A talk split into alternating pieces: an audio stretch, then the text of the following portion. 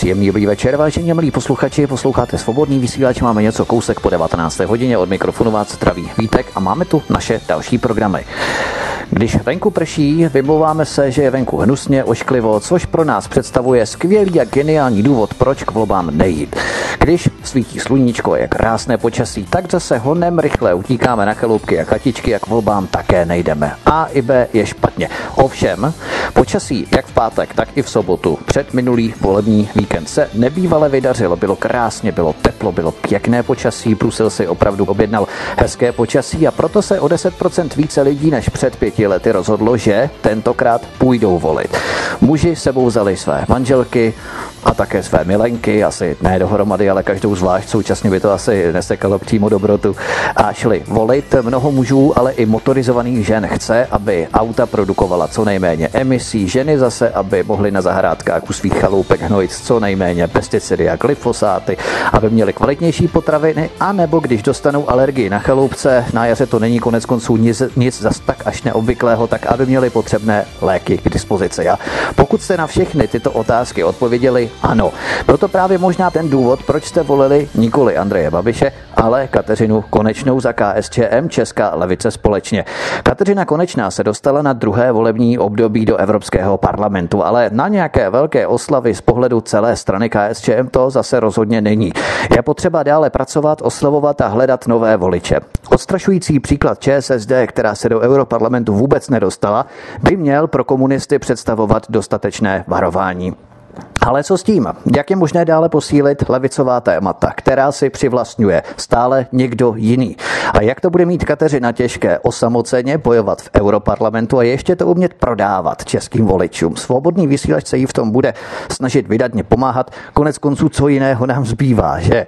Eh, protože jste si o Kateřinu hodně psali a my se snažíme abstraktní prozby fyzicky zhmotnit, zázraky proměnit v realitu. Nakonec nám to vyšlo, zázraky se dějí i když má máme 21. století a my jsme zázračně našli termín v nabitém programu paní Kateřiny, tentokrát ne v našem studiu, ale na Václavském náměstí nikoli na demonstraci milionového chlívku pro demokracii, ale přímo v budově ústředí KSČM na ulici politických vězňů. Skoro přes týden uplynul po eurovolbách a už jí tu máme zase. Ale psali jste si oni, tak vám to patří. A dobře vám tak. Jsem moc rád, že tu můžeme opět přivítat eh, Kateřinu Konečnou, europoslankyni a také místo předsedkyni KSČM. Katko, vítej u nás. Já moc děkuji, že jsme ten čas našli a děkuji taky vašim posluchačům, že o mé názory stály nejenom před volbami, ale doufám, že oni budou stát i po volbách. Myslím, o to více budou stát po volbách, protože teď se ukáže, jestli to, co všechno si nám říkala, jestli opravdu se budeš pokoušet splnit a jestli se něco aspoň z toho splní. I když samozřejmě ti nikdo nemůže nic vytýkat, protože přece jenom těch hlasů není zase tolik, aby si měla tu sílu v rámci tedy českých poslanců něco takového prosadit. Ale Katko, ty jako staronová europoslankyně poslankyně Staronová vzhledem k funkci několik věku, tak eh, budeš teď mít eh, víc práce v Europarlamentu. Nebude ti tam tak nějak smutno, když tam teď přestaneš mít ty tvé dva další europarťáky? A smutno spíš, uh, ona je to hodně o tom, že ten objem té práce je tam obrovský, takže to budeme muset nějak zvládnout v kanceláři a, a budeme muset eh, si opravdu dát ty úplně, my jsme, my jsme doteď dělali i třeba věci, které eh, byly nejenom životně důležité pro občany České republiky, ale i třeba byly zajímavé, tak ty zajímavé už půjdou evidentně stranou, protože prostě tím, jak nás, jak to, eh, nás tam bude mít, nebo jak tam vlastně zůstanu sama ze svým týmem, soustředit na to opravdu tak se musíme důležité. soustředit na to opravdu Jasně. důležité, tak aby jsme občanům České republiky v Evropském parlamentu byli prospěšní, takže ono se spíš změní styl té práce. Takže budeš nezajímavá už? A já myslím, že budu pořád zajímavá, ale spíš eh, musím říct, že se budu snažit se hodně soustředit i dovnitř do České republiky, protože ono se ukázalo, že tam, kde eh, jsem jezdila, kde lidé moji práci znali, kde jsem je fakt poctivě těch pět let informovala, tak tam jsme eh, ty počty hlasů měli prostě řádově vyšší, než jsme to měli tam, tam, kde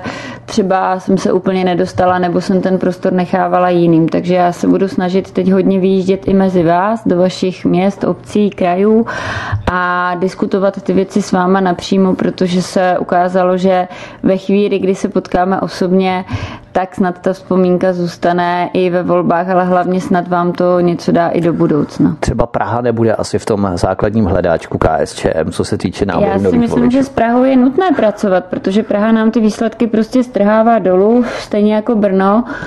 A bylo by lepší se soustředit spíš na ty regiony, kde už ty výsledky jsou dobré už teď a zúročit je.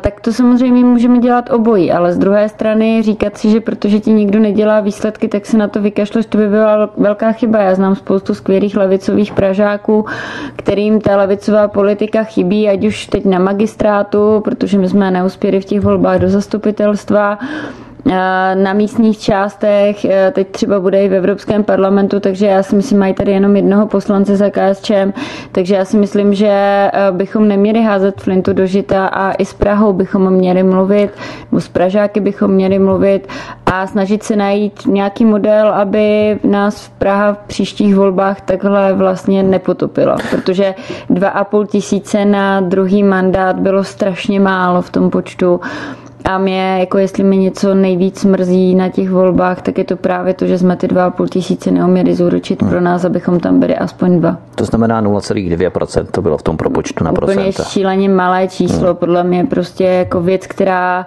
uh, nebyla nereálná. Já můžu samozřejmě spekulovat, jestli to bylo to antikampaní vedenou proti nám i ze strany těch takzvaně hmm. vlasteneckých hnutí, nebo uh, to bylo právě tím, že jsme třeba neuměli uchopit některý region tak, jak bychom měli.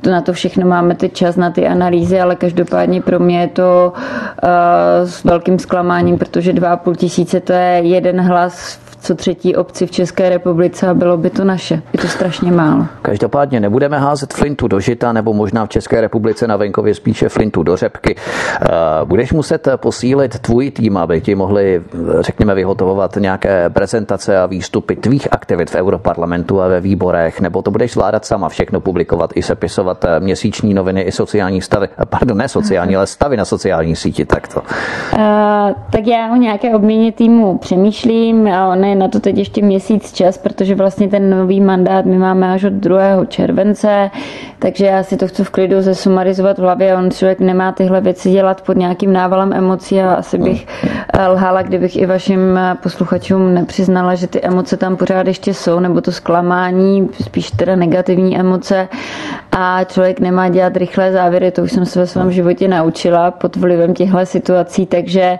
já si o tom přemýšlím, ale každopádně slibuju posluchačům, že se budu snažit být o to víc v Čechách a to nejenom to, co dělám v Evropském parlamentu, protože to nebude na úkor toho, co tam chci dělat, ale především tu politiku strany komunistické strany Čecha Moravy prezentovat víc a víc posluchačům, protože 40 tisíc preferencí, které jsem dostala, je obrovský závazek a, a myslím, že přesně jak jsem řekla, že se ukázalo, že tam, kde mě lidé znají, tak snad mě nejenom volí, ale i mají rádi a rádi se za mnou vrací nebo rádi se mnou znovu diskutují a to je pro mě strašně moc, protože si budeme vzájemnou důvěru, abych ji nerada zklamala. To je možná i ten důvod, proč si o tebe naši posluchači dost psali, i když je to v přímém rozporu s těmi výsledky, kterých dosáhla KSČM, ale to nevadí. To je takový docela nepoměr právě. Ale eh, když se tu bavíme o evropských volbách, tak eh, na absolutní počet hlasů KSČM dopadla téměř jako před pěti lety. Tento rok 164 624 voličů, minulé volby do Evropského parlamentu 2014 to bylo 166 478 hlasů. Takže jste získali o 1854 přesně voličů méně. To zase takový pokles není. Proč myslíš, že se ty výsledky nezvedly úměrně tomu, jak stoupl počet voličů z minulých 18,2% na dnešních téměř 29%, ale navzdory tomu KSČM stále stagnuje, jak si kde by zhledala ty důvody? Tak ono se ukázalo, že byly volit ty velké města, a to je to, o čem jsem mluvila, prostě Praha, Brno, kde byla 50% volební účast, ale kde komunisté dosahovali uh, řádově uh, výsledků uh, dvouciferných, myslím v počtu voličů, tak ti to prostě zhodí dolů jako Praha uh, a těch milion, ty jsi to hezky nazval na tom začátku, já si teď nemůžu uvědomit, jak jsi to přesně řekl, ne chvílek, ale... Milionový chlívek pro demokracii. Milionový chlívek pro demokracii. Ono to je totiž to vůbec pramení z toho, že na mobilním telefonu, když myslím někdo, nevím kdo přesně psal ten článek Milion chvilek, tak jak je ten automatický doplňovač jo. slov, tak se tam doplnil milionový chvílí. Tak je, prostě tyhle demonstrace, a já jsem to říkala od začátku, myslím, že jsme se o tom bavili i u vás, že prostě tyhle demonstrace nahání uh, voliče pravici a, a mě mrzí, že uh, spousta voličů levice třeba zůstala sedět doma v těch uh, vesnicích na městech mimo Prahu, protože byli naštvaní, Ježíš, Pražáci se zase demonstrují a my tady řešíme jestli máme co dát dětem do školy na jídlo, nebo kdo nám zaplatí školní obědy a zůstali sedět doma, ale ti lidé, kteří na ty demonstrace, jak ty demonstrace byly samozřejmě ovlivněním evropských voleb, protože vlastně motivovali ty lidi, aby k těm volbám přišli. A ukázalo se, že to mělo jako obrovský dosah, ale z druhé strany přesně jak si říkal, ve chvíli, kdy nám spousta lidí říká, že vlastně eh, vymíráme a že za pět let už nebudeme, tak ty absolutní počty hlasů jsou i pro mě závazkem, protože si myslím, že tam to nekleslo tak, jak nám to kleselo v těch volbách, když si vezmou všechny ostatní.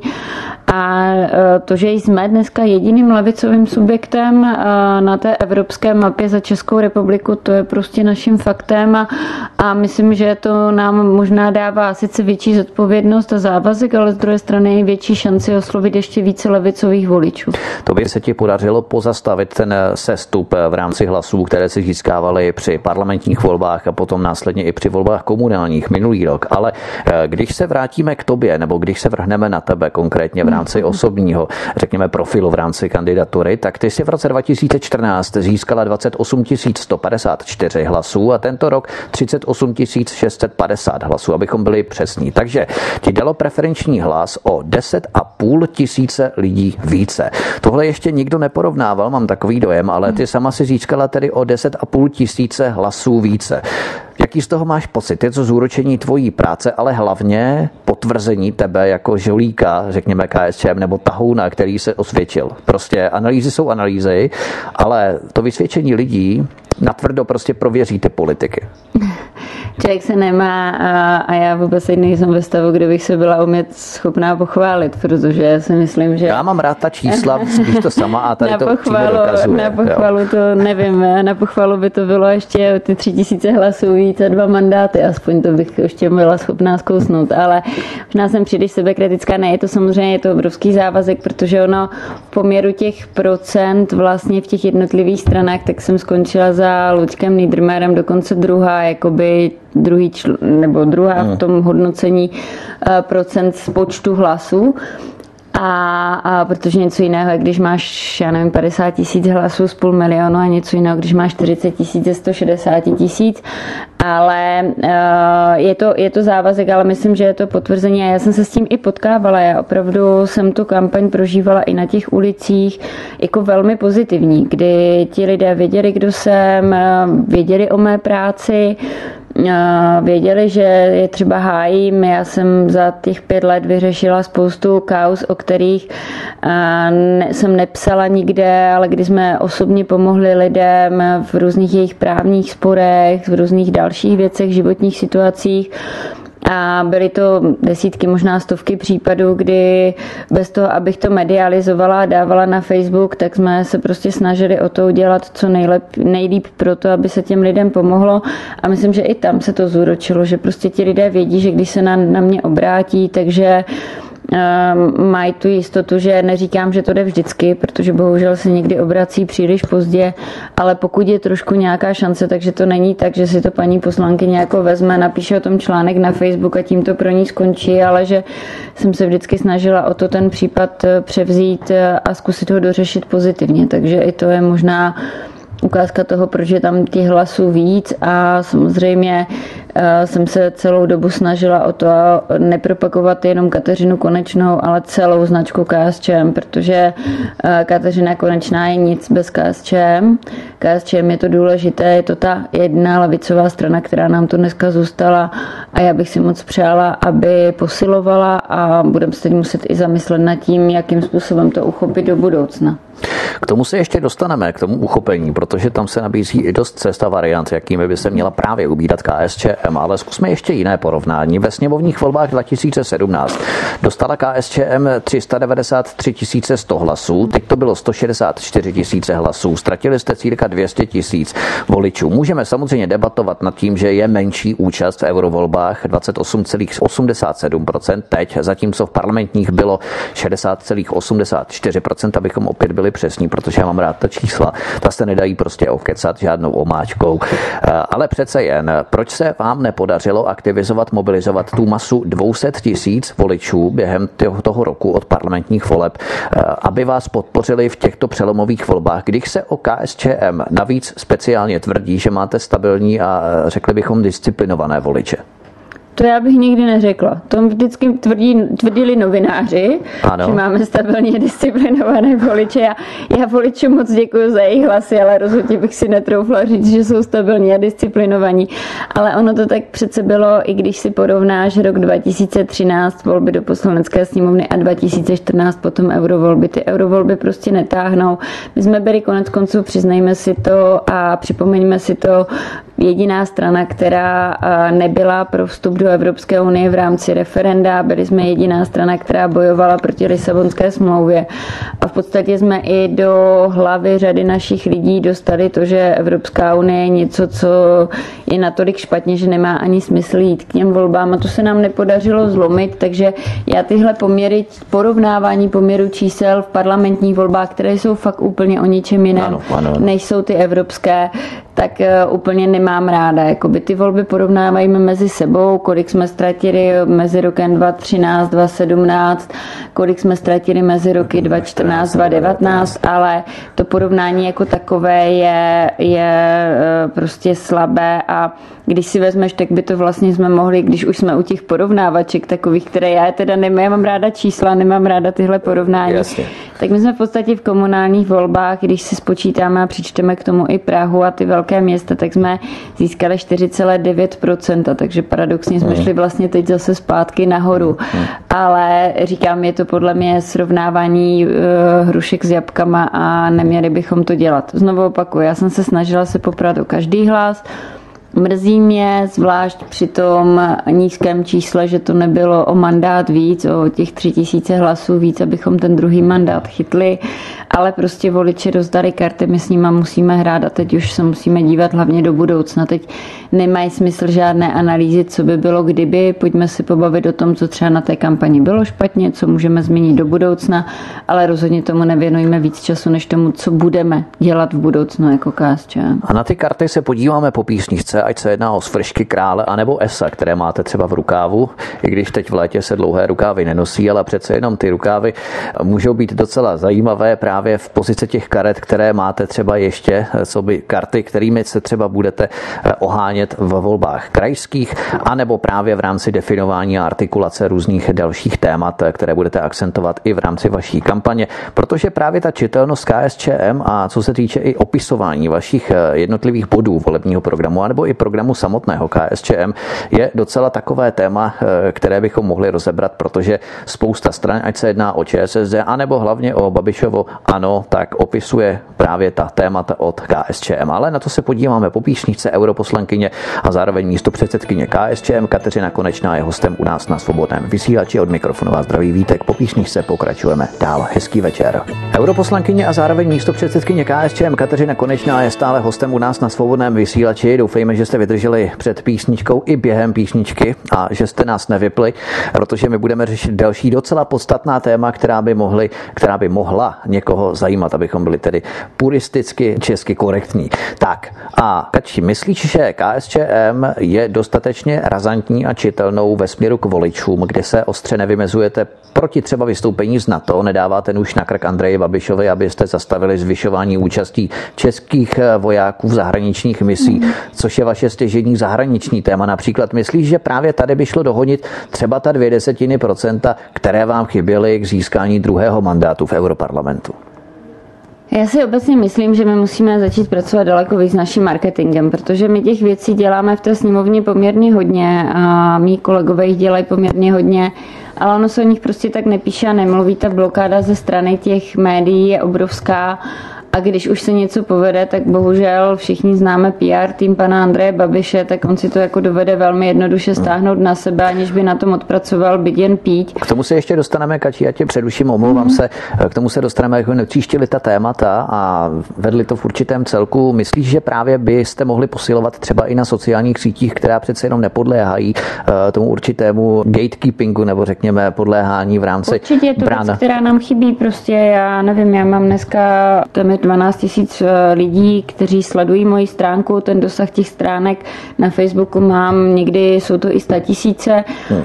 A určitě, kdyby takto eh, každý poslanec eh, prostě tu stránku měl, tak, tak ta informovanost se může rozjít. Konec konců to je marketing, na který přišel Tomio Okamura asi před třemi lety a Andrej Babiš asi před pěti a myslím, že se to obou docela vyplácí, tak proč se nepoučit z toho, co ti ostatní umí a Možná jste příliš konzervativní jako komunisté, když jste levičáci, konzervativní jsou spíš pravičáci. Já si spíš myslím, víš co, ono je to hodně o času.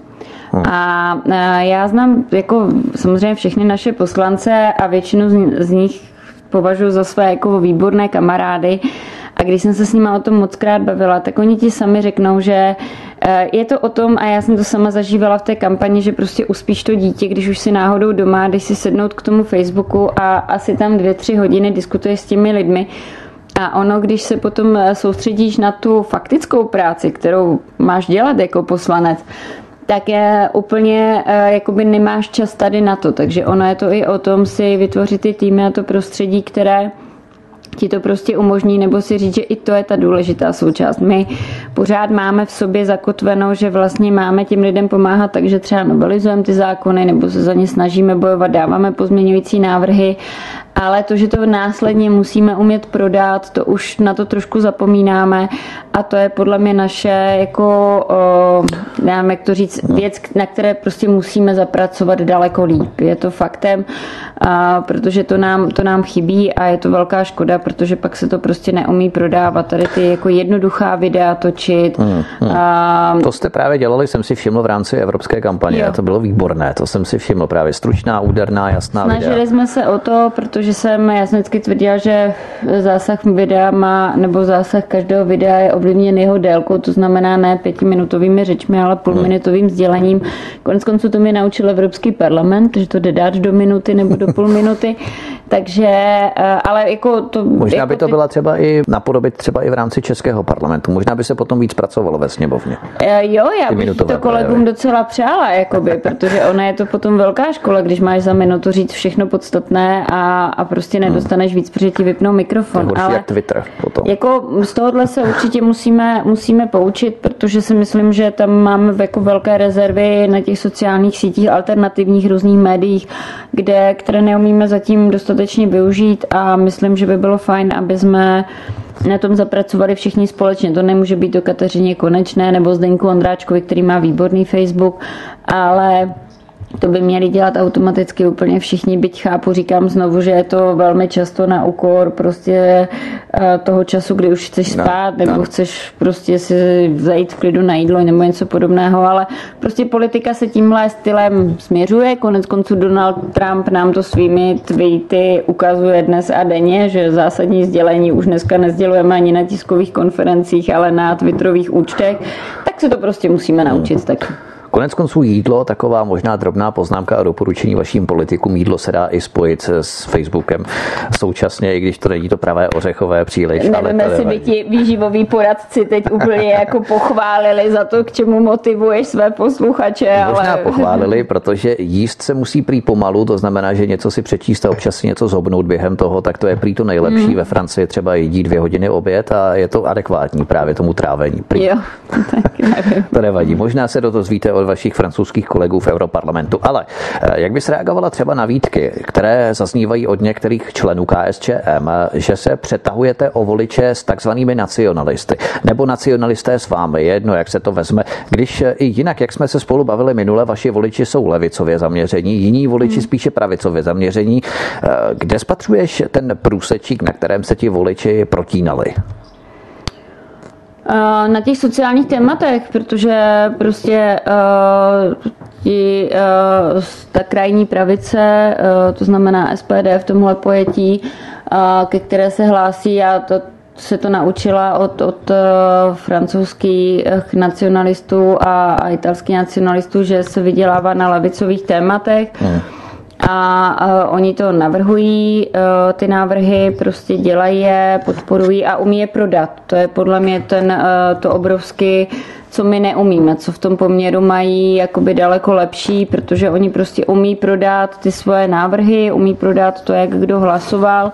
My to ještě tak úplně prodat neumíme, přestože jsme si je odpracovali, přestože řada těch návrhů, těchto stran je v podstatě kopií toho, co KSČM navrhovala, když si vezmu zákon o referendum. My jsme fakt jako první navrhovali v roce 98. 98 pak asi sedmkrát poté, jako by teď to někdo objevil jako Ameriku, napsal si to na billboardy a zase my jsme si to už odpracovali, my jsme si to napsali, oni v podstatě skopírovali naše návrhy, takže ono ale to si nestěžuju, to je prostě realita politického boje, on je to boj jako jakýkoliv jiný. No, a, a politika je umění nejenom tedy práce, ale i marketingu. I pro, prodat bohužel. tu práci a takových návrhů jsou prostě desítky, takže eh, my teď jsme, teď třeba máme nově otevřený ve sněmovně od tohohle týdne zákon o nároku na pět týdnů dovolené pro všechny zaměstnance.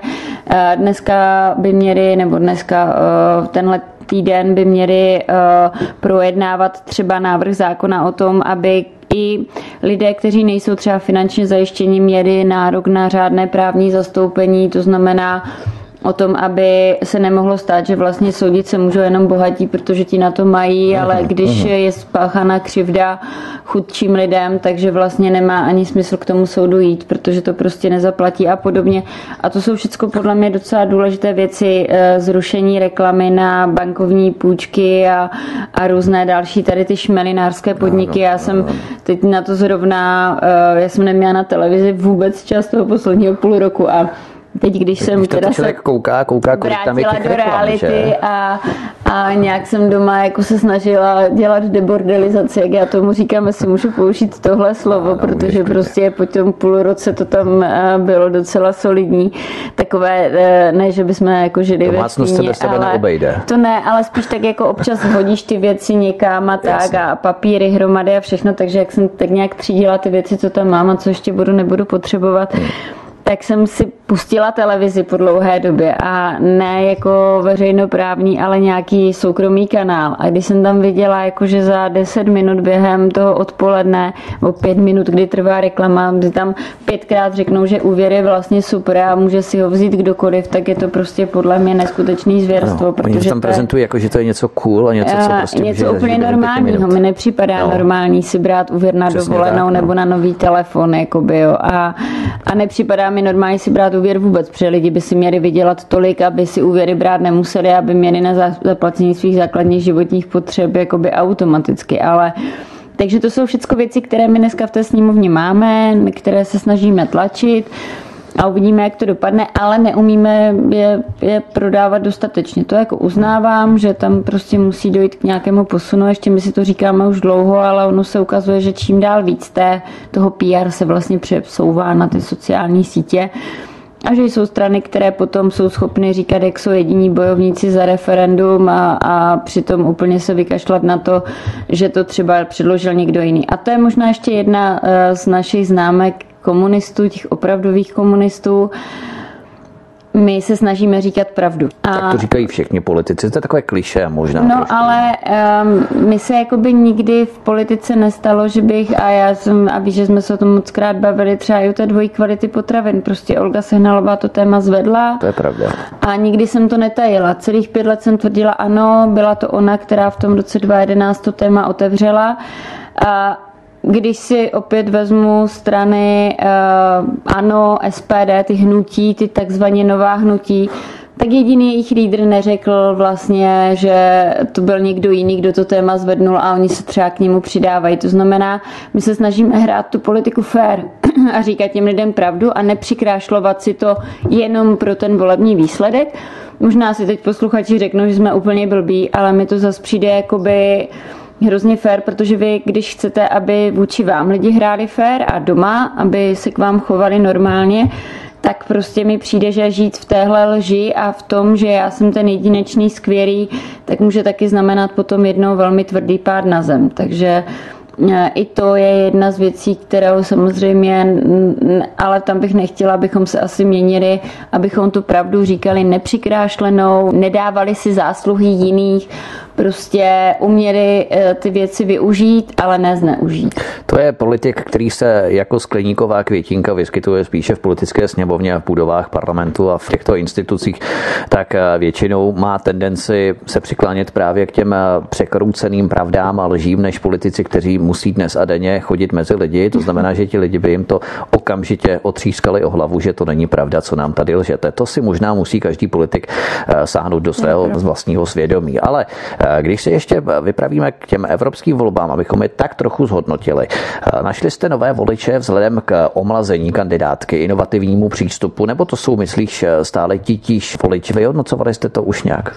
Ještě ty analýzy nemáme. Já vím, že teď zpracovali různí sociologové, mám jich několik v mailu, ještě jsem neměla čas se na ně podívat, na to bude čas, to teď nebylo aktuální fáze číslo jedna ale uh, myslím, že máme řadu nových voličů, aspoň jak jsem měla možnost to sledovat.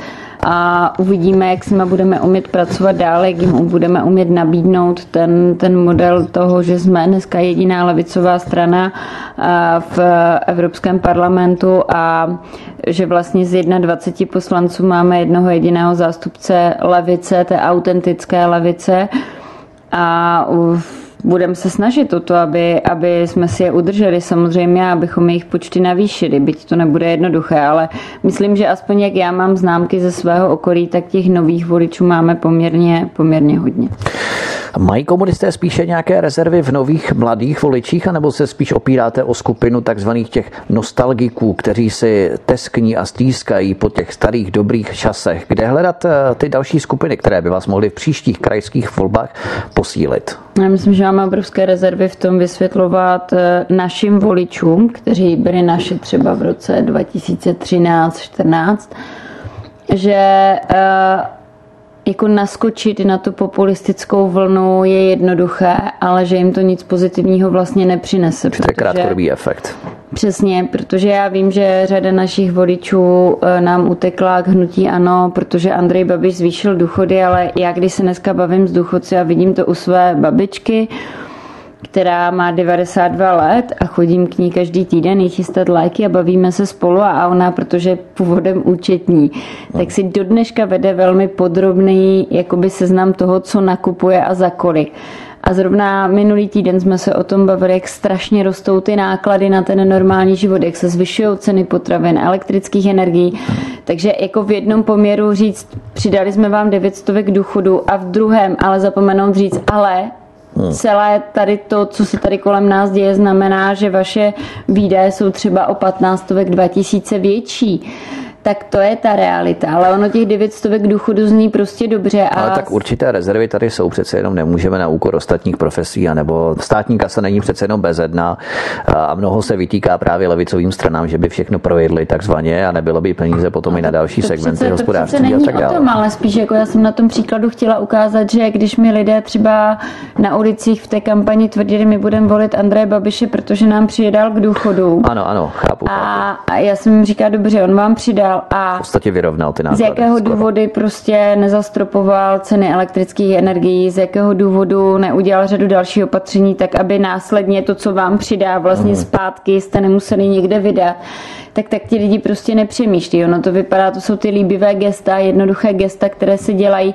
a tam si myslím, že KSČ má obrovský potenciál vzít si ty voliče zpátky, protože my právě na těch dalších krocích umíme dokázat, že nám jde o to, aby to nebylo jenom o tom, že se přidá, ale i o tom, aby se třeba nezvyšovalo, abychom uměli se bavit o rozumných nájmech regulovaných, abychom uměli stavět eh, byty, důstojné byty, které nebudou o velikosti 3, 4 plus 1, ale budou to 1 plus jedničky, kde třeba ti lidé, když jsou v důchodu, jsou sami, tak se můžou přestěhovat, aby žili ve svém, ale neplatili za to šílené nájmy. No vidíš, a, tak dál, a teď jsi mi nahrála na smečkači, protože KSČM, stejně jako ČSSD a stejně jako ANO, nechce zrušit 4% daň z pořízení nemovitostí. Mm-hmm. Proti tomu hlasují Piráti, ODS, TOP 09, všechny pravicové strany paradoxně, mm-hmm. včetně SPD. A jediná KSČM, ta autentická levice, jak tvrdíš, tak když si někdo koupí byt za 2,5 milionu a zaplatí 4%, což je mhm. zhruba 100 tisíc, vy to chcete zachovat, tak to ne není příliš levicové. Proč by to nebylo levicové? Já si Protože nám ještě nemyslím. zvýšíte tu cenu za koupy ne, toho bytu. Já si totiž vůbec nemyslím, to je, jako, to je daleko širší problém, ale hlavně uh, my v Čechách máme fakt neskutečně zvláštně vyvinutý trh byty, to ti řekne úplně každý. My máme prostě téměř 70% bytů v osobním vlastnictví, což je úplný unikum v celé Evropě. A já když si bavím se svými levicovými tak kolegy, spekulanti firmy, levicovým, levicovými mají kolegy firmy, no. na jihu, tak musím říct, že tam třeba oni ty modely mají právě v družstevním vlastnictví, nebo je mají v vlastnictví, nebo v tom, že ti lidé nevlastní ty byty, že prostě žijou v nájmu, který je ale rozumný, normální, není přemrštěný a vůbec netouží potom něco, něco vlastnit. A já si myslím, že to bychom měli podporovat. Družstevní vlastnictví, důstojné bydlení, nájemní vlastnictví, například ze strany obcí a měst. Teď obce tak to a města tak to podporujte, ale, my to... ale nesnažte se jak si navyšovat ještě ceny, když si někdo tedy rozhodne koupit byt, aby nemusel platit nájem, aby si mohl tu hypotéku, případně půjčku tedy platit eh, do už svého bytu, tak jim ještě nenavyšujte cenu o 100 tisíc za byt za 2,5 milionu tou 4% daní v rámci pořízení nemovitosti. To, a jako to je hodně nefér. lidé, kteří si kupují 5-6 bytů a jsou spekulanti z byty, neměli do toho rozpočtu jednotlivci. něco navíc vrátit. Ne, ne, ne, eh, dejme to nebo pojďme to v rámci jednotlivců osob, nikoli spekulantů. No ale kdo firm. má dneska na to si reálně koupit byt za 2,5? Lidé, kteří si vezmou hypotéku, půjčku, pardon. Dneska už si málo kdo, já teda žiju ve skupině lidí, kteří mají slušné příjmy, ale hypotéku a půjčku si téměř na ní nedošáhnou. Já si myslím, že no, my jako komunisté... Když je tak málo, se, tak proč, proč to my jako komuni- No protože, protože nechci dávat těm, kteří na to mají ještě navíc jim ubírat to, aby tomu státu něco zaplatili. Teď jsme se o tom bavili, tak bavme se o tom, že potřebujeme... Ale odnesou to jednotlivci, nikoli ty developerské firmy, které ano, měly bychom postihovat, ale proč toho započítávat jednotlivce? Ne, já ve smyslu bydlení se hodlám Mně bavit se to prostě o tom, nelíbí. Uh, protože jsi to zažil, ale, ale já se ve smyslu bydlení fakt hodlám bavit daleko víc o tom, že musíme vytvořit trh s družstevními byty a musíme se vrátit k trhu s byty, které budou pronajímat eh, veřejné instituce nebo respektive obce, města, tak, aby ti lidé měli jistotu, že z toho bytu nikdo nevyhodí, aby tam neplatili přemrštěné nájmy, aby prostě normální rodina a mám spoustu kamarádek kolem sebe, kteří žijou v nájmech, tak mohla žít normálně a věděla, že ale nepřijde nějaký magor, kterým ten nájem zvýší z hodiny na hodinu prostě o, o 5-6 tisíc, aby jsme to prostě byli schopni utáhnout v tom, že tu primární bytovou potřebu má zajišťovat ten stát, a ti developeři a ti, kteří potom mají na to, aby si koupili byty za 4, 5, 3 miliony, tak ti ať si teda pro mě osobně klidně platí ty 4%, protože to už je prostě ten standard, který platíš za to, že ten byt máš, jakoby. A, a já no spíš, fakt... že myslím na svou budoucnost a že se chci právě vyvázat z toho být celý život v podnájmu. Ten pronajímatel mě může z toho ale bytu to klidně našem, vyhodit. To je našem, ano, ale já tvrdím, a já chci že... ve svém. Ano, to chce hodně ale lidí. Eh, to určitě, ale z druhé strany to vždycky chtělo i ze socialismu a měli jsme tady družstva, měli jsme tady uh, systém bydlení, kdy si věděl, že za 30 let ten byt prostě v klidu si splatíš v rámci družstva a budeš schopný si ho potom převést na sebe,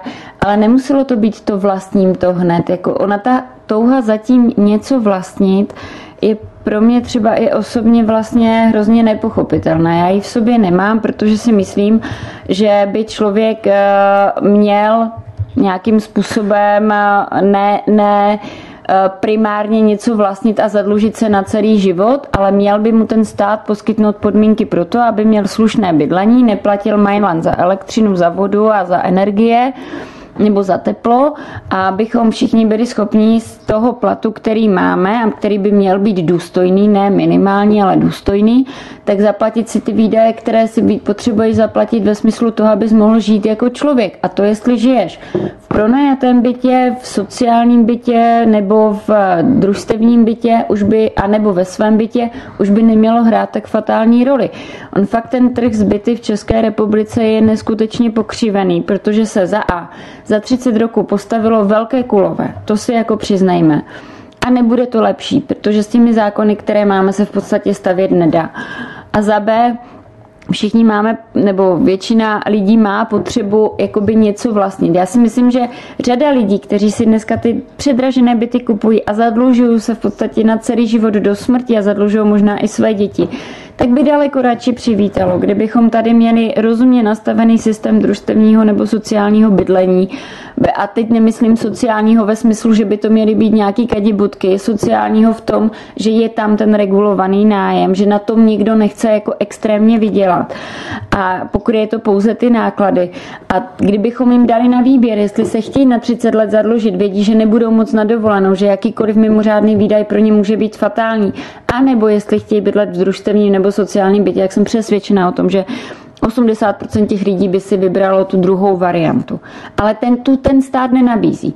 My jsme dneska ty lidi, těch 30 let vlád, ODS, sociální demokracie, hnutí ano, dostalo ty lidi do situace, že oni v podstatě v tom vlastnictví to vidí jediné východisko, protože nic jiného reálně na tom trhu neexistuje.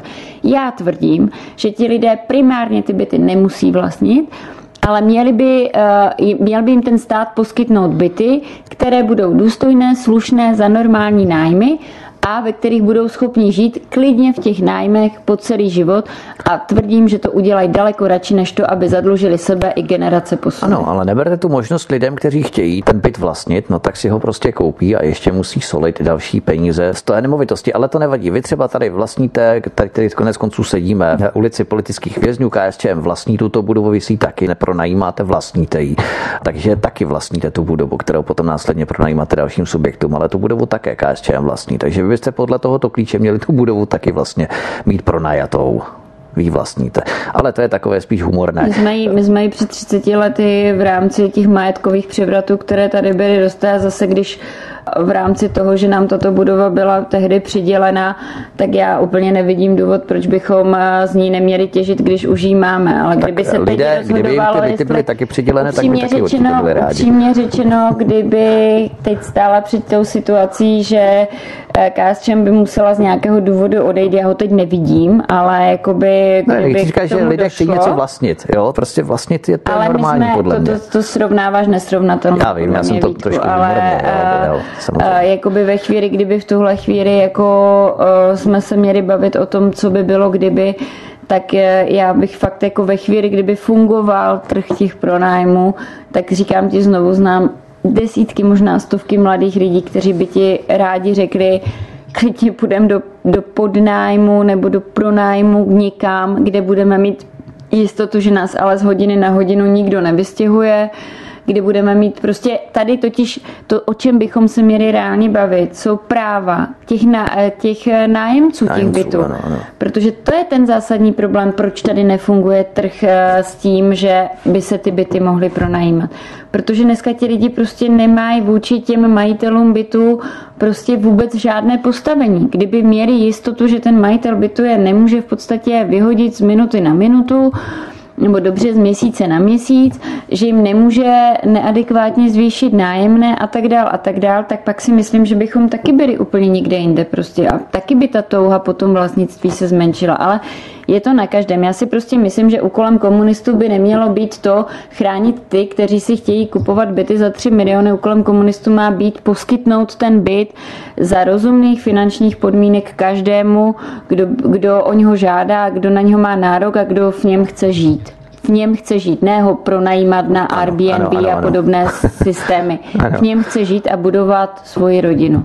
To určitě. Akorát já si ještě neodpustím to poslední slovo, nestěžovat ty podmínky těm, kteří třeba na tu budoucnost chtějí myslet a chtějí opravdu ten byt vlastnit, tak eh, ještě jim nepřidávat eh, ještě daleko více Teď, peněz v jednotlivci, jako nikoli ty developerské firmy. daně a nebude na nic. Ne, ne, ne, ne v rámci bytu. Žít. No to, je, to máš, a to by nikdo mohl říct. A v rámci toho, a v rámci onoho. A tady bychom taky nechtěli platit daně. Tak kdybychom udělali referendum, tak lidi možná nechtějí platit daně vůbec. Ale pak chtějí, aby jim večer svítila elektřina, aby jejich děti měli kam chodit do školy, aby je někdo ošetřil v nemocnici, aby jim jezdila autobusy veřejné hromadné dopravy. Prostě jakoby to je vždycky něco za něco. A takhle to prostě je v tom systému nastavené a já v tom nevidím nic špatného. Tak pojďme ještě na další téma před písničkou. Eh, neodráží se průřezově váš elektorát podle kandidátu, abychom se tady zpátky vrátili a navázali na to téma ohledně omlazení té kandidátky. Váš elektorát podle kandidátů na předních místech KSČM. Prostě když dáte dopředu mladé, samozřejmě s uvážlivou podporou stranických organizací, tak to spíš přiláká mladé voliče, ale ti starší potom remcají, že jsou mladí nevyzrálí, neskušení, ale přece je potřeba dávat mladým šanci, protože jinak si právě tam ti starší zabetonují pozice tak, že zase jiná část voličů bude remcat, že do soukolí té politické mašinérie nevpouštíte nové mladé kádry kandidáty, protože to byly hlavní výtky v KSČM, určité rutinérství, řekněme, nebo statičnost, formalismus bychom to nazvali a to se KSČM dost vyčítalo, vytýkalo. Takže eh, jak si se popasovala s tím, aby dala šanci mladým, inovativním, originálním kandidátům, ale zase, aby příliš neupozodovala ty trochu, řekněme, unavenější politiky, okoukanější, ale zkušené, protože evidentně se žádné části KSČM nezavděčíš. To bylo asi tvé velké dilema, že?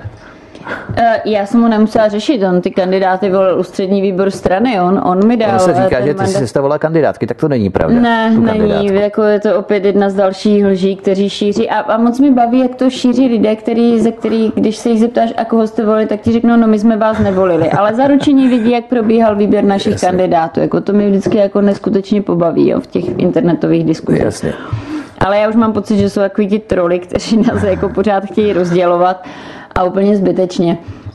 Uh, ne, kandidátní listinu, uh, já jsem byla jedna asi z 86 lidí, kteří v tajném hlasování určovali pořadí na kandidátní listině a kdyby bylo na mě, tak je trošku jiné, přiznávám. Uh-huh. Ale uh, popasovali jsme se s tím, nicméně, když se podíváš na ty výsledky ve volbách, tak víme Zdeňka Ondráčka, který je samozřejmě neskutečnou personou a má zázemí ve bezpečnostních sborech a, a dělá neskutečné množství práce pro policajty a pro všechny. To znamená, má své renomé. A, a který ne, Kateřina Konečná možná toho využiju pro vaše posluchače, ho neodsunula na 18. Teď místo, jsem se na to chtěl zeptat, ano. Který, když jsme tu kandidátku skládali, tak já jsem se Zdenkem seděla, ptala jsem se ho, jestli teda chce být někde na těch čelních místech, jestli si o něho mám jakoby říct. A on mi řekl, ne, kači, já vám chci pomoct, ty tam nemáš nikoho jiného z Královohradeckého kraje a já ti chci pomoct, abychom os- dokázali oslovit i ty lidi, kteří se věnují bezpečnosti, ale nech mě někde dole. Hmm. Řekl mi to veřejně před dalšíma 30 lidma. Tak to je další demaskování jsem... těch fám v podstatě, uh, protože ano, mnozí vyčítají, ano, že ho odsunuli do pozadí, aby vás nepřevýšil. Konečná odsunula, ne. Jasně. Kdyby mi Zdenek Ondráček řekl, hele, chci ti dělat dvojku, tak to dvojku z největší pravděpodobností byl, protože kdyby to takto otevřeně řekl na tom středním výboru těm lidem, tak si myslím, že by ho zvolili, protože řada lidí váží jeho práce.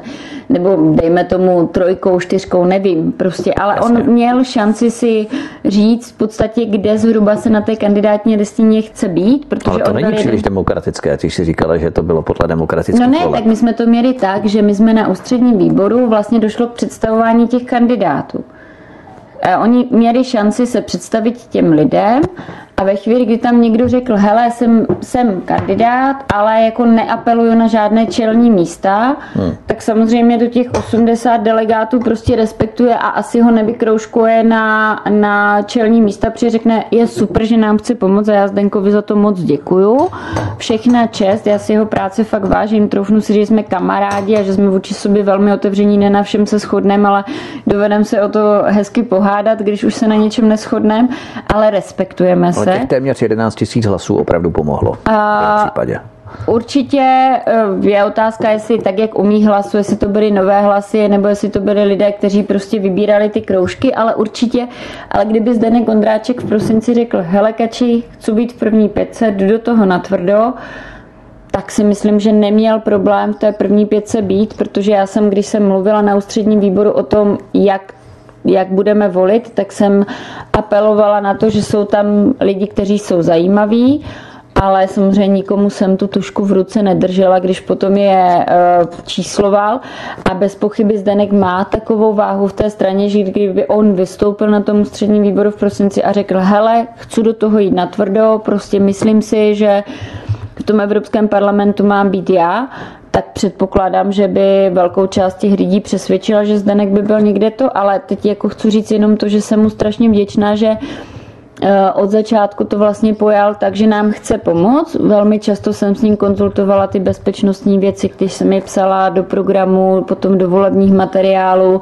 Vždycky jsem věděla, že mu můžu zavolat, když jsem se chystala na nějaké debaty. To znamená, pro mě byl platným členem týmu a když se podívám na ty jeho výsledky, tak jsou samozřejmě super ale když se potom podíváš, kdo skončil za Zdenkem, tak je to Dáša Švendová, která byla šestka na kandidáce, mladá holka, která si to odchodila, odmakala. Je to zrovna ta kandidátka, která byla šest týdnů imrvére nonstop v dešti, větru, sněhu v ulicích s těma lidma mluvila, takže ono jakoby uh, musíš to nějak vyvážit a to vyvážení najít je velmi složité, ale myslím, že velkým přínosem té kandidátní listiny bylo právě to, že každý si v ní vlastně uměl najít toho svého preferovaného kandidáta, což je jako velmi důležité, protože když si vezmeš a to je na tom příkladu lidovců krásně vidět. Když si vezmeš, že Tomáš Zdechovský jako bojovník eh, minimálně na Facebooku proti migraci, nechci říkat, jak hlasoval, ale na Facebooku proti migraci. To je možná právě, a, že on to umí prodat. A on a to umí jinak. prodat, ano, a velmi. A Míša Šojdrová jako člověk, který tady chce přijímat syrské uprchlíky, tak oba dva jsou zvoleni a vlastně vykrouškování nad Pavlem Svobodou, jehož názor na migraci se přiznám, neznám ani já. Tak je to prostě ukázka toho, že ti lidé si musí najít, umět najít na té kandidátce ty různé osoby.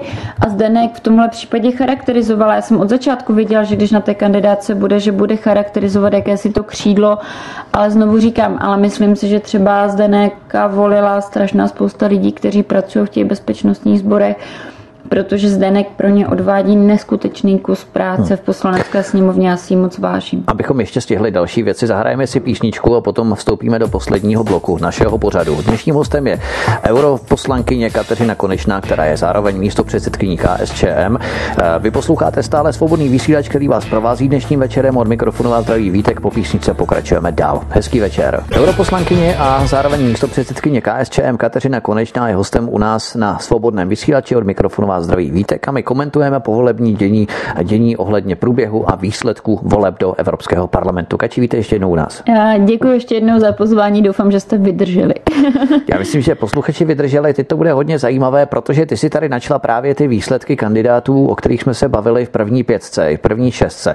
Ty si konkrétně získala, to už jsme tu zmínili, 38 650 hlasů, Andrej Bona na dvojce 3046, Artyom Korjagin na trojce 1650 55, Roman Blaško 2434, Lukáš Pařízek na pětce 1481, ale třeba právě specialistka v oboru práv a legislativy v Evropské unii Dagmar Švendová získala 6862 hlasů, jak si zmínila, nebo Jaromír Kohlíček 5778 hlasů, minulé volby 2014 mimochodem získal 7051 hlasů, takže přes 1000 hlasů méně tento rok.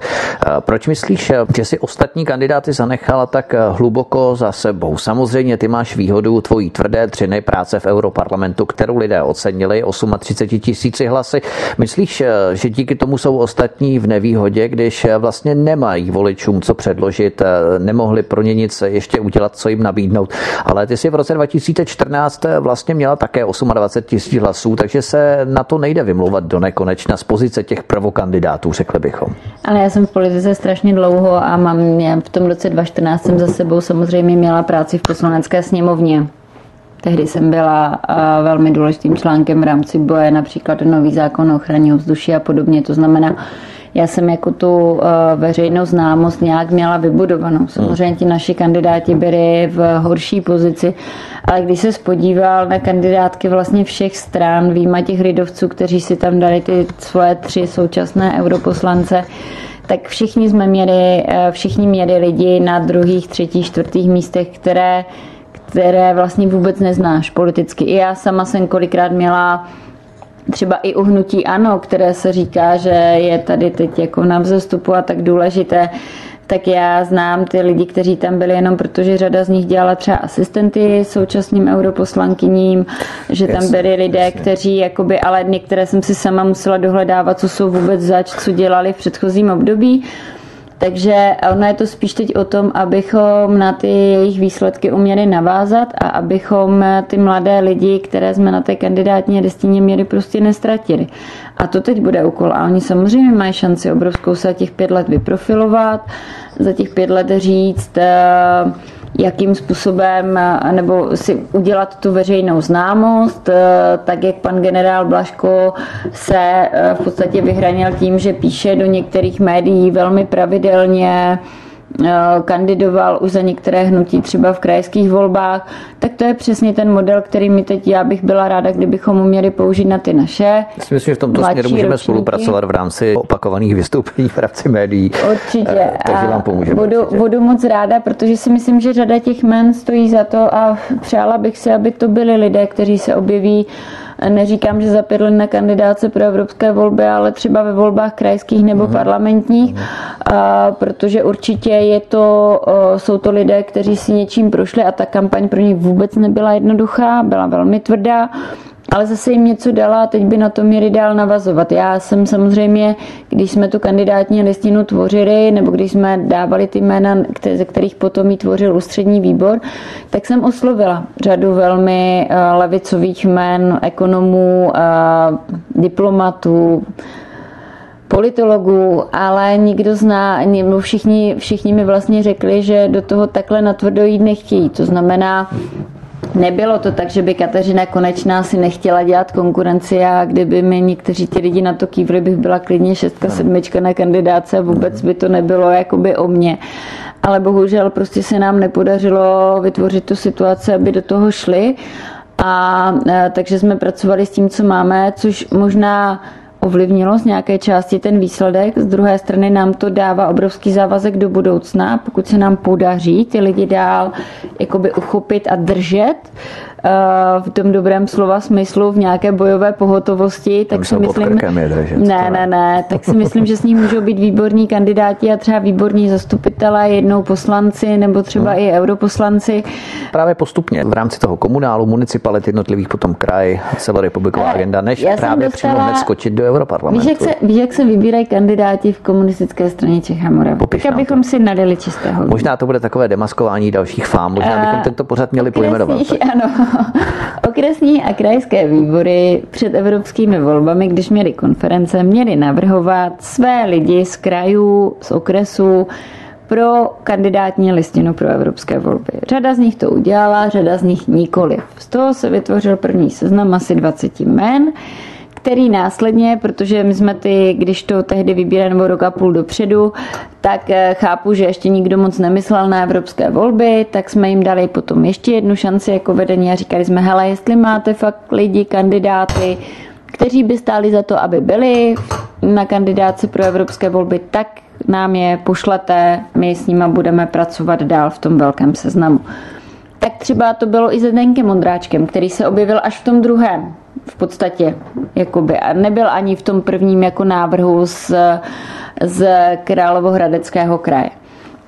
A e, tím pádem potom po druhém kole zůstalo na stole asi 40 jmén. My jsme vybírali 28 kandidátů. A všechna ta jména Výjima Josefa Skály, který se sám vzdal té kandidatury ten den, když se volilo do Evropského parlamentu, jako na tu kandidátní listinu v tom prosinci, tak výjima Josefa Skály v podstatě všechny ty jména byly zařazeny na seznam, vši, od všech těch lidí dostali ti volitelé životopisy, Všichni ti lidé měli právo se asi během dvou, tří minut představit na jednání ústředního výboru, říct si, proč kandidují a tak dál. To znamená, to nebylo tak, že Kateřina Konečná jezdila po republice a někoho scháněla. To bylo tak, že ty okresy a kraje nám sami delegovali lidi, kteří měli pocit, že by na té kandidátní listině měli být. My jsme samozřejmě kromě toho se snažili oslovit takové fakty ESA, a já o nich teď už nechci mluvit, protože nechci dostávat do složitých situací, kteří nám z různých důvodů, ať už budoucí pracovní důvody nebo eh, jiné důvody prostě říkali, hele, teď do toho třeba jít nemůžem, nebo něco podobného. A, a ano, to byl náš úkol, to jsme měli schůzky asi s pěti, šesti lidmi, takovými významnými levicovými osobnostmi, ale eh, to, co vlastně nakonec bylo na stole, tak bylo z, je, byl výsledek demokratického rozhodování okresních krajských organizací nebo okresních a krajských výborů, kteří nám těch 40 men na ten stůl dali.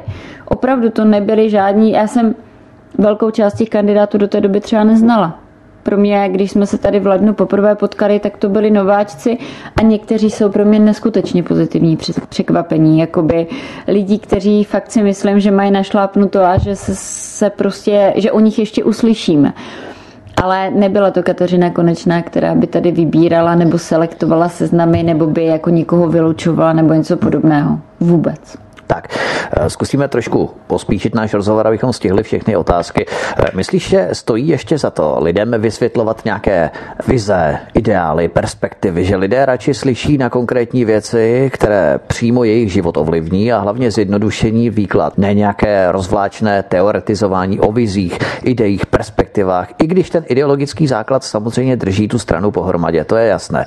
Ale jak na to nahlížíš?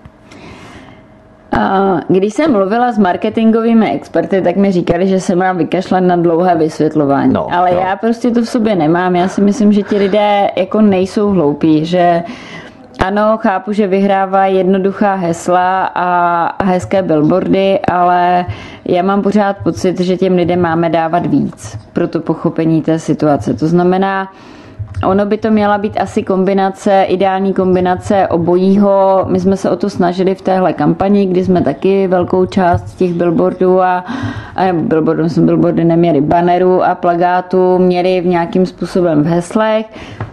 Ale z druhé strany na našem webu bylo jasně napsáno, jak si realizaci těch hesel představujeme a tak by to podle mě mělo být. Uh-huh.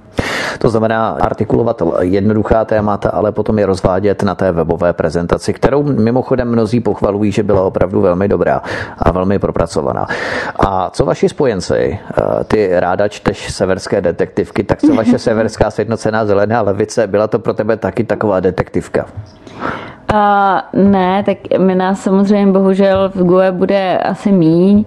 Ještě teď probíhají nějaké jednání. Uh, v podstatě i ty naše partnerské komunistické strany nedosáhly těch výsledků, jak jsme si všichni mysleli, ale i my jako komunisté jsme si mysleli na lepší výsledek. Takže ona to teď bude detektivka především v tom, že možná i když nás bude míň, tak jsme si všichni uvědomili, že musíme mít trošku silnější tak na branku v některých tématech a že bychom měli některé věci třeba pojmout trošku jinak, ale to teď bude debatou na frakci, která vlastně začala tenhle týden, bude pokračovat až do eh, července, kdy budeme volit plénum Evropského parlamentu a budeme volit eh, různé lidi, kteří na místo předsedy a výbory a podobně ale už vím, že o tom ta debata začíná. Samozřejmě se v tom všichni musíme nějak rozebrat a říct si, co dál, zastavit se možná. Já vždycky říkám, že v těchto chvílích je nejlepší se zastavit, zhluboka nadechnout a pak si říct, jaké by měly být ty další kroky, protože je evidentní, že eh, ta levice ztrácí v celé Evropě a já se trošku bojím toho, že v souvislosti s tím, že nám přichází ekonomická krize další a že možná přichází krize, o kterých teď ani netušíme, že přijdou. To se další krize v Evropě, ta Evropa je specialistou na vyrábění různých Tak ona krizí. bude celosvětová asi, ale jakoby eh, v tomhle případě si myslím, že to prostě bude, tak ale to je přesně ta situace, jako ve chvíli, kdy tu krizi nemáš, a těm lidem se relativně žije dobře, minimálně těm, kteří k těm volbám chodí, tak dost těžko můžeš vítězit. Vlastně sílu levice poznáš až ve chvíli, kdy je ti nejhůř, já říkám, protože to je přesně ta chvíle, kdy, když tady nebudou ty levicové strany, tak těch lidí už se nezastane vůbec nikdo. Protože bude všem ukradené, jestli je někdo plný zákonník práce, jestli vyplácí mzdy, jestli existují odbory a podobně. A, a takže já bych řekla, že se teď musíme nachystat na to, že ta doba přijde v nějakém, a myslím, že to bude v tomhle volebním období Evropského parlamentu a pak by to měla být ta nastartovaná levice pro to, aby ti lidé věděli, že ještě pořád existuje nějaká politická strana, síla, která je schopná se jich zastat, která je schopná ten jejich problémy minimálně se snažit řešit, anebo jim pomoct v jejich řešení. Co říkáš na ČSSD, kteří se do EPčka, respektive do Evropského parlamentu vůbec nedostali? Na jednu stranu si můžete oddechnout, že na tom nejste tak úplně nejhůř, že je tam ještě někdo jiný, kdo se do Evropské unie nedostal. Na druhou stranu očekávala jste tak nízký výsledek necelých 4% u ČSSD, protože myslíš, že lidé, já bych tu otázku možná rozvedl třeba pan Foldina, který se nechal slyšet, že lidé je skutečně nenávidí, myšleno ČSSD, že jim to spočítali za všechnu tu hamáčkovou předsudečnou nenávist. To už není citace pana Foldiny, to jsou čistě mé domněnky. Abychom nemohli natvrdo říkat, co si myslíme, že mají fakt hroší kůži sociální demokraté, hovořit o chudobě lidí, když to byli právě oni, kteří darovali přes 40 tisíc bytů tuneláři Bakalovi, když to byli právě oni, kteří výměnou za dvoupatrové volební autobusy od Blaira pro Jiřího Paroubka zavedli oficiální lichvu přes lichváře z Cetelemu, Providentu a dalších, když to byli právě oni, kteří s ODS prodali české banky na západ. Myslím, že to dokonce pronesl poslanec Patrik Nachers. Ano, toto. Tak eh, to lidé prostě těm sociálním demokratům sice spočítali, ale ODS, která má lvý podíl na vybrakování Česka ještě v 90. různé kuponové privatizace, až nám z toho skoženil úsměv, tak ODS zase posiluje.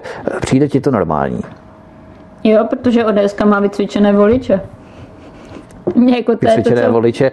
Nevím, jestli byli tak vycvičení právě v tom roce 2013. Dobře, tak to po tom velkém průšvihu na děných kabelkách nebo na divé kabelkách, nebo jak se to jmenovalo, tak se ani nedivím, jako to ti uteče asi každý, kdo má ruce a nohy, ale z druhé strany já jsem vždycky tvrdila, že pravice má daleko líp vychované voliče, než má levice, protože prostě ti pravicoví voliči nakonec přijdou, protože jim o to jde, jim jde o to, aby měli nízké daně, Pravicový volič chce mít svoji svobodu, nechce, aby mu stát do ničeho kecal, nechce se o nic dělit. Takže on na tom vidí ten svůj osobní zisk. Ten levicový volič, tu levicovou politiku opravdu poznáš ve chvíli, kdy je mu vlastně zle. Do té doby vlastně tvrdí, že je to tak nějak automatická, normální a možná si u řady věcí ani neuvědomí, že ta levice nebo komunisté ty věci zařídili. Ale co se týče sociální demokracie, jako nikdo nejsme větma, ale já jsem to tady tvrdila asi před měsícem zrovna v téhle kanceláři, že si myslím, že jako na to dojedou protože když jsem byla na těch náměstích, na těch setkáváních s lidmi, tak v podstatě o sociální demokracii se vůbec nemluvilo. A když se o tobě nemluví, tak, tak jako v politice už vůbec ne. To je horší, když tě nedávají, Baj, to tak, ještě je dobré, ale když ano, o tobě nemluví, to je ještě horší. To je, to je přesně to, že uh, na tom to buduje Okamura, že potřebuje být nezadeně v médiích a být s kontroverzními tématy, jenom aby o něm lidé slyšeli a sociální tohle prostě nepochopili. A zároveň určitě uh, jde sociální demokracie to všechno, co si říkal, no. co, co mají za sebou a, a jak se s tím vyrovnali nebo nevyrovnali. Já jsem prostě přesvědčená o tom, že sociální demokracie mohla minimálně dvakrát za posledních 30 let vytvořit opravdu levicovou vládu, například i s KSČM a mohli jsme ty pozitivní věci dělat. To je to legendární bohumínské usnesení, kterým Pro se pořád lidi, pohádní. Oni se přesně, tak. oni se zachovali jako, že vlastně nechtějí, tak ať se teď nediví, že jim neutekli jenom levicoví voliči, ale že jim utekli všichni voliči. No tak to prostě je realita a konec konců i to, co teď dělají ve vládě, i to, jak třeba odvolali ministra těsně předtím, než byly volby do Evropského parlamentu a odvolali ho nebo nechali ho sundat za to, že rozkryl s největší pravděpodobností poměrně velký jako skandál na ministerstvu kultury, tak mi přijde prostě šílené. Jako a teď se pana ministra Staňka fakt nechci jako zastávat. Já kultuři nerozumím, nikdy jsem nesledovala tenhle tohle ministerstvo, ale když jsem si jenom v médiích přečetla výsledky toho auditu, tak si myslím, že ten člověk prostě nemohl dělat nic jiného, než než ty lidi zodpovědné za to, co se dělo v Národní galerii a podobně odvolat. A místo toho, aby dostal zastání u své vlastní strany, tak, tak ta strana ho podkopne. Tak jak potom můžou voliči věřit někomu, kdo eh, ve chvíli, kdy eh, by to možná mohlo ohrozit, teď myslím špičky ČSSD v nějakém, nevím, jakém vyjednávání, tak radši podkopne vlastní lidi, než aby hájilo ten smysl a program, proč tam je. Postoupíme lehce ještě trošku dál, abychom tě neokrádali o čas, přece jenom už ten čas se nachyluje. ČSSD mimochodem z hroší kůží začali prý přejímat strategii KSČM, kterou jste zvolili právě pro ty evropské volby a chce spojovat subjekty od středu doleva pod zastřešení právě ČSSD. Do krajských voleb 2020 prý chtějí vymazat značku KSČM. No. Myslím, že paní vaši poslankyně Ostra o tom no. informovala na Facebooku. Co na to říkáš? Jako, já nevím, zkazy ze záhrobí bych to nazvala. Prostě ČSSD nepochopila svoji poslední příležitost asi před e, těmi pěti, šesti lety. A teď už se to s ní jenom mele. Já znám spoustu sociálních demokratů, kteří jsou fakt poctiví lidi, jejich práce si strašně vážím, i různě v krajích, v městech ale jim to prostě to vedení jako neskutečně kazí. A jestli si myslí, že teď je vůbec někdo se bude chtít spojovat s jejich značkou, tak si myslím, že jsou na velkém omylu a že brzo jako prozřou a pochopí, že, že vlastně nikdo nechce být spojený s lidmi, kteří vlastně už nemají šanci a budoucnost. No mě to mrzí, protože znovu říkám, jako samozřejmě ČSSD pro nás e, byla v těch posledních 20 let jakýmsi přirozeným koaličním partnerem, konec konců vládli jsme s nima na krajích, na městech, kde jsme se vždycky snažili kočírovat spíš k té levicové politice a k těm sociálním věcem a k tomu, aby se nerozprodávalo a neprivatizovalo. Bohužel na té vládní úrovni lidé jako Sobotka a jemu podobní prostě dělali všechno pro to, aby tu značku dehonestovali, povedlo se jim to, ale jako já nejsem tady proto, abych radila socanům, co mají dělat, mě je to upřímně celkem jedno. Já říkám eh, voličům ČSSD a členům ČSSD, že pokud mají pocit, že by chtěli dál dělat lavicovou politiku, takže eh, samozřejmě my se nebráníme tomu spolupracovat a, a být s nimi v kontaktu. To je právě ten problém, že se politika stále atomizuje a štěpí na menší a menší subjekty a vzniká stále více třenicí a rivalit právě mezi i třeba přirozenými partnery, a se jedná třeba o středu doleva a tak dále. A ti politici potom mají čím dále tím horší pozici pro vyjednávání po volbách, eh, kdy v podstatě podstatě eh, si udělají tolik špatného mezi sebou, že potom není ta šance nějakým způsobem vyjednat určitý koaliční smír, eh, byť třeba dostanou eh, a mohli by složit právě tu vládu, která by fungovala pro lidi, ale ztroskotá to právě na těch politických šarvátkách. Jako ať už, ať už no. špidly nebo sobotky nebo kohokoliv jakoby oni prostě, to, to jim jako to, to jim komunista nikdy neodpustí, protože oni měli šanci udělat téhle republice levicovou vládu, která by těm lidem objektivně pomohla.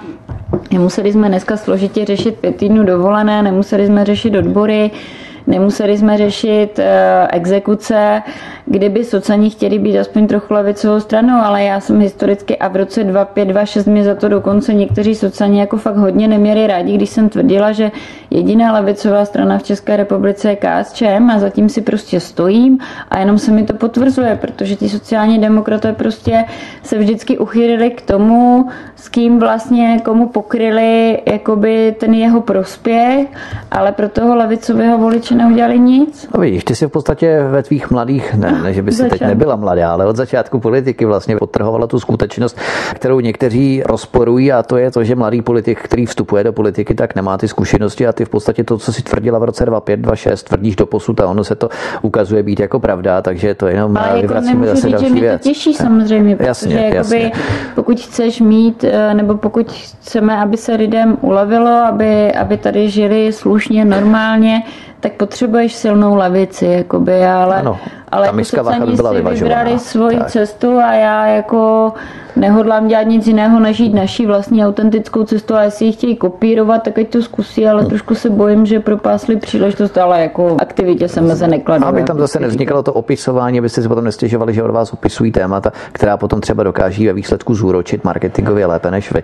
Tak abyste si na to dali pozor. Sociální s Andrejem Babišem nedovedou zúročit už vůbec nic, jak to tak sleduju. Takže je to fakt. On teda tvrdí, že ten výsledek eurovolok nebude mít vliv na uspořádání koalice, tak jak tomu bylo do posud, a to ještě uvidíme uvidíme.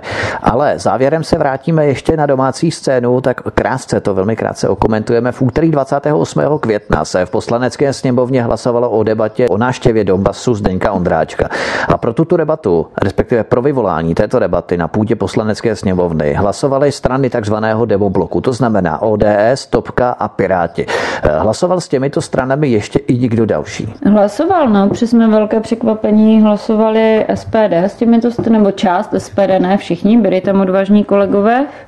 ale část SPD, část sociální demokracie, podle mých informací, já jsem to úplně nesledovala, ten hlasovací protokol, Každopádně prostě jako představa, že budeme řešit soukromé cesty poslanců na půdě poslanecké sněmovny je, je dost šílená, ale u SPD mi to nepřekvapuje. Mi psala řada jejich voličů před volbami, že jim třeba nebyli schopni odpovědět na to, jestli jsou pro další sankce vůči Rusku, jestli a jak se staví k politice Krymu. Oni v tomhle jako nemají úplně jasno tak teď asi uh, údajně teda, údajně to teda, jak když jsem se ptala Zdeňka Ondráčka, protože jsem to jejich hlasování nechápala, proč tak hlasovali, tak prý mu tvrdili, že kvůli Kateřině konečné. Tak Která se stavovala ty kandidátky, jo. A já jsem Zdeňkovi se jako omluvila za to a on se tomu smál a říkal, že je to jejich boj a jejich volba a jestli si myslí, že takhle budou získávat voliče, že super a protože o to víc bude potom u nás, ale uh, jako jestli to chtějí hrát do těchto osobních rovin, tak jsou fakt víc nevyzrálí, než jsem si myslela.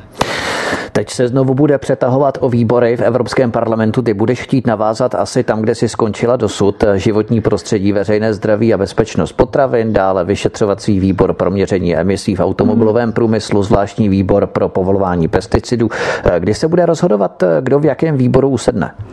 Mělo by to být, my jsme si dávali požadavky, mělo by to do konce měsíce, ty vyšetřovací a zvláštní výbory už tam nejsou, ale já bych chtěla dál pokračovat v Envy a chtěla bych být eh, nově ve, aspoň jako náhradník ve výboru IMCO, což je ten výbor pro vnitřní trh, Aha. kde je sice strašně moc práce, ale protože jsem občanům něco slíbila a to, že budu bojovat proti dvojí kvalitě potravin a že zkusíme otevřít ty dvě další nařízení, které by nám v tom mohly pomoct, ta kombinace výboru pro životní prostředí, bezpečnost potravin a výboru pro vnitřní trh je podle mě ideální pro to, abych to fakt dokázala. Takže uh, jsem se rozhodla nově, že zkusím ještě to IMKO si přidat uh, a fakt vybojovat to, co jsem slíbila, nehledě na to, že ten výbor pro vnitřní trh samozřejmě řeší i řadu dalších věcí, které se přímo dotýkají, uh, můžou dotýkat občanů České republiky a já bych jim chtěla být platná, takže pevně věřím, že to vyjde a že to tak bude, pokud to tak nevíde, tak to stejně budu dělat. Takže... Jasně.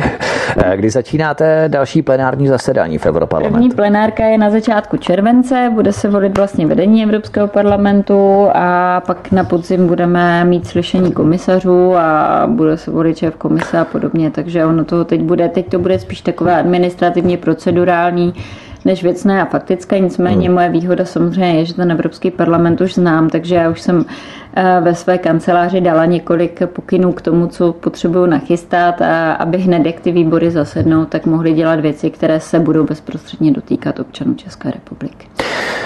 Začíná léto. Já jsem ti slíbil, že ti dáme taky trochu toho mediálního klidu, protože si velmi vážíme, že tě můžeme přivítat opakovaně a podpořit u nás na svobodném vysílači, představit lidem hlavní obrysy tvojí agendy, na čem pracuješ a co se ti třeba podařilo a podaří, anebo třeba i nepodařilo, ale chtělo podařit, eh, nebo lehce nahlédnout i do toho zákulisí tvoření návrhů zákonů v Evropském parlamentu ve výborech a tak dále. Ale začíná přece jenom léto, čas klidu, čas zahrádek, čas grilovaček, čas dovolených. Co chystáš přes léto? Zbyde ti čas i na nějaké to lenošení? Tak evropské instituce mají eh, svoje prázdniny v srpnu.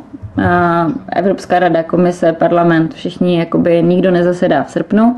Takže mi začíná léto až v srpnu, protože do července eh, budu, budu ještě jezdit do Bruselu. V srpnu budeme mít nějaké prázdniny, které chci teda věnovat rodině.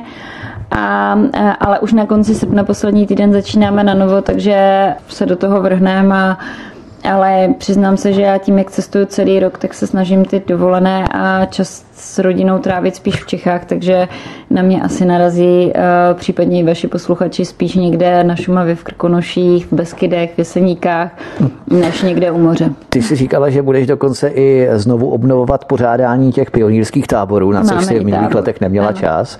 Už máš nějaké obrysy, kde budou, co budou a kde? A něk... Budou tak, jak jsme byli zvyklí, vlastně na úpatí Jeseníku a, a budou právě na přelomu července a srpna, nebo bude a těším se moc. Hmm. Pár ještě našich posluchačů se nás do redakce ptalo na e-mail takový dotaz, jak dopadla svatba tvojí kamarádky před minulý pátek a sobotu v ten volební víkend, kdy jsi se nám svěřila s tím, že ty budeš vlastně tou oddávající. Neskazila jsi něco v těch oddávacích formulích? Asi nevzali se a je to právoplatné, takže myslím, že, myslím, že všechno proběhlo jak mělo a že teď už jenom jim přeju hodně, hodně štěstí Tak, skvělé. Přesto všechno si myslím, že si postavila skvělou, nebo postavila, že jste postavili skvělou kandidátku. Vyždímala si opravdu maximum, co se dalo a co bylo možné a do krajských voleb je třeba razantně artikulovat základní programové body KSČM, aby vám jiné strany nevykrádaly tradičně levicová témata a neopisovaly od vás. To je asi to hlavní ponaučení, které je třeba si vzít, protože určitě se shodneme na tom, i když se to mnohým asi líbit nebude, že je třeba dávat kupředu mladé, dynamické, progresivní osobnosti s inovací, aby se KSČM zbavili té nálepky elektorátu pouze seniorů nebo řekněme nostalgiků a to myslím, že se vám podařilo ten signál vyslat a také velmi důležitá věc. Podařilo se vám zastavit sestupnou tendenci propadu hlasů KSČM, což je také velmi důležitý signál, že si KSČM zvolila zatraceně dobře eh, vedoucí svojí kandidátky, nebo myslíš, že tomu tak není? Já myslím a budu pevně doufat, že tomu tak je, že v krajských volbách dokážeme, že jdeme nahoru. Tak přejeme ti všechno dobré, ať se daří, hodně odpočinku v tom srpnu, než si zase rozjedeš tvým obvyklým vražedným tempem, když máš ráda ty severské detektivky, tak vražedným tempem v severské sjednocené a zelené levici. A moc rádi tě opět eh, u nás přivítáme odpočatou, usměvavou, což si skoro vždycky, takže to zase velký, příliš velký kontrast nebude. Ale ať ti nenávistní, agresivní trolové na tvém Facebooku toho úsměvu na tváři příliš neodčarují. Díky. Eh, díky moc a těším se na vaše posluchače zase někdy v létě, po létě. Mhm. Určitě to vymyslíme. Určitě. Poslední úplně bonusová otázka. Mlcáš ráda? Vím, že kafe si sladíš uh, ráda, to je pravda. Moc ne, Moc já ne. nejsem na sladké. Nejseš mlsou na sladké. Tak to je docela škoda, protože my jsme pro tebe přinesli, aspoň tedy já, bombonieru, je, jako děkuju. odměnu za tvojí práci. Ale dám si. No a Nevím, jak dlouho ti vydrží. Třešňová, tak to dám. Třešňová, právě to jsem právě myslel, že ty třešně ti budou určitě konvenovat. Uh, nevím, jestli to máš třeba na budoucích pět let, když nejsi mlsou no, v rámci volebního období, ale má pět hodin, to si musíš sama určit. Uh, každopádně nevím, jak dlouho ti vydrží ta bomboniera, když nejsi na sladké. Ale na třešně, jo, takže super. Děkuju, děkuju moc a mějte se a krásné léto vám, tobě i vašim posluchačům. Fajn. Tento pořád, milí posluchači, si můžete stáhnout nejenom na našich stránkách svobodný pomlčka vysílač.cz, ale můžete si vypravit i rovněž na náš YouTubeový kanál. A tady máme vyskládané všechny naše pořady pěkně podle datumu, podle dat, takže můžete se stát i odběrateli, kliknout na červené tlačítko v horní části naší obrazovky a tím se stát, nebo vaší obrazovky, na to není přímo naše obrazovka, ne to obrazovka eh, v rámci YouTube kanálu a tady se stát našimi odběrateli. To by bylo vše. Kateřina Konečná, europoslankyně, zároveň místo předsedkyně KSČM, byla naším hostem. Od mikrofonu vás zdraví vítek a přeju příjemný a ničím nerušený poslech dalších pořadů a příště se s vámi opět těším na slyšenou. Hezký večer.